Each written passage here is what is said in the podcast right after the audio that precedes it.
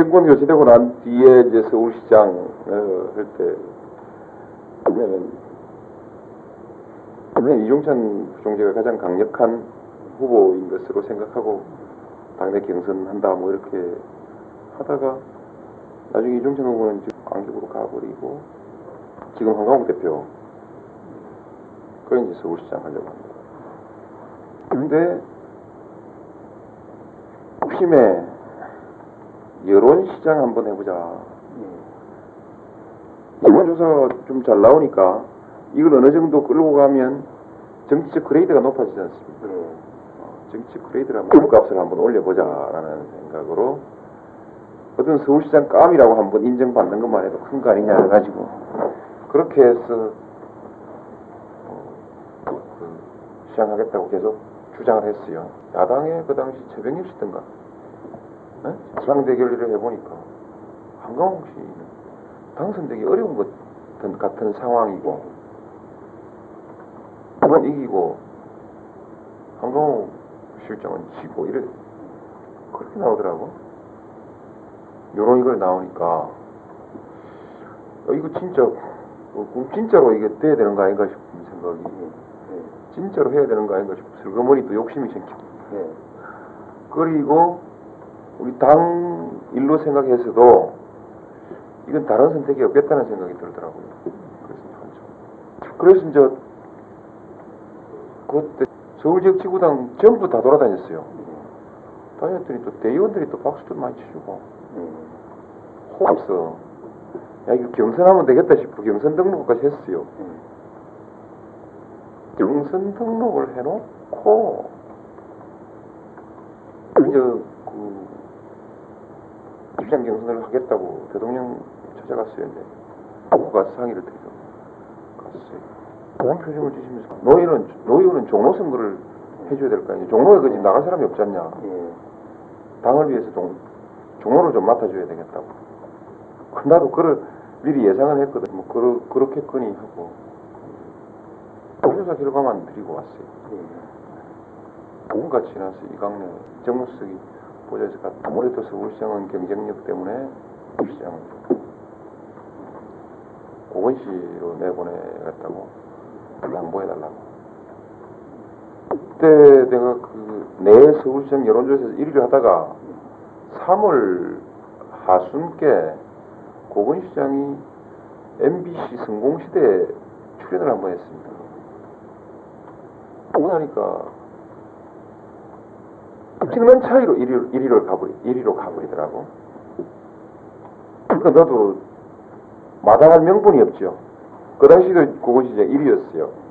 그 뒤에 이제 차츰차츰 그게 좁아지긴 했습니다만 1위였으니까 그다음 그러니까 마침 딱 그 시기에 고건시장이 1위였어요. 그래가지고 뭐 나도 뭐, 뭐 반대할 명분이 없어요. 그래가지고 그냥 참, 그 방송 때문에 난좀 억울하게 됐다 이런 생각을 하기도 하는데 또 한편 생각하면 나도 거기 1위가 됐던 것이 대통령 선거 때 20분짜리 찬조연설 그 방송으로 1위가 된 거거든요. 방송 덕분에 1위가 된 거거든. 그러니까 뭐 비장파장. 비장파장. 시장 출마했을 때 별로 뭐 달리 뭐, 뭐 남는 건 없고 공약을 준비해야 될 거 아닙니까?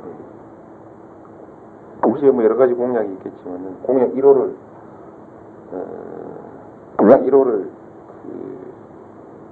그 관심 있는 서울 시민 감속으로 생각을 해봤어요. 물값 내 물값 냅시다. 이제 지금까지 어, 지방자치단체나 시민들이 국가에 대해서 끊임없이 요구만 그러니까 끊임없이 요구하고 불만사항을 말해오고 하는데 그래도 서울은 한국에서 가장 경제력도 앞서고 모든 그 일의 중심이고 최고의 서비스를 누리고 있는 곳이거든요. 이제 좀 책임을 생각하는 시민이 돼야 한다. 우리 어떤 그 좋은 가치와 문화를 선도하는 시민이 되자는 것을 내걸어야겠다. 우선 서울 피고 있는 수돗물, 이 수돗물 때문에 경기도와 강원도가 엄청난 고통을 받고 있잖아요. 많은 그 문제에 대해서 서울 시민으로서 정당한 대가를 지불하겠다라고 하는 정당한 물을 마시는 대신 그에 대한 정당한 대가를 지불하고 깨끗한 물을 요구하는 이런 그 서울시민다운 서울 시민 아, 말하자면 이런 어떤 그 주민적 자존심 뭘 가진 뭘그 서울시정의 하나의 그 방향으로 잡아 나가야 돼. 잡는 것이 필요한 때다. 이런 생각을 했어. 물값 내는 시민. 어, 걸 네, 머리속입니다. 저는 그것이 꼭 표를 깨먹는다고 생각지는 않았습니다 그것 때문에 표가 깨진다고 생각지 않았고 왜 내가 그 생각을 했냐면 음, 우리 정치 불신은 선거 때 정치인들이 다 만들어내는 겁니다.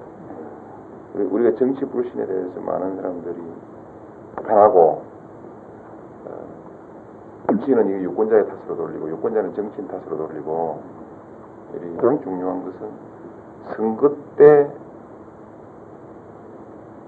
때 하는 정치인의 태도 때문입니다. 어, 선거 때 정치인은 모든 것을 해결해 줄 것처럼 얘기합니다. 모든 것을 해결해 줄 것처럼 얘기합니다. 그러니까 유권자들도 정치인들에게 되는 것 안 되는 것, 해당되는 것 해당 안 되는 것 모든 것을 선거 때 다 요구해요. 왜 그것은 현실적으로 가능하지 않은 마- 그 안에 현실적으로 가능하지 않은 일들, 옳지 않은 일들이 엄청 지역감정도 마찬가지입니다. 선거 때 보통 때는 지역감정을 전부 개탄하다가 선거 때만 되면 지역감정을 부추깁니다. 선거 선거를 어떻게 하느냐는 것이 주관입니다. 선거 때 이 선거 때 공약과 캠페인의 태도를 뭔가 한 수 높은 것으로 내놔야 됩니다. 예. 올리지 않으면 공약과 캠페인의 수준을 끌어올리지 않으면 정치인은 밤낮 그 선거 때 했던 말들에 바- 발목이 잡혀 잡히 가지고 시달리고 그러면서 불신다고 거짓말쟁이가 돼가지고 불신다고 이렇게 되고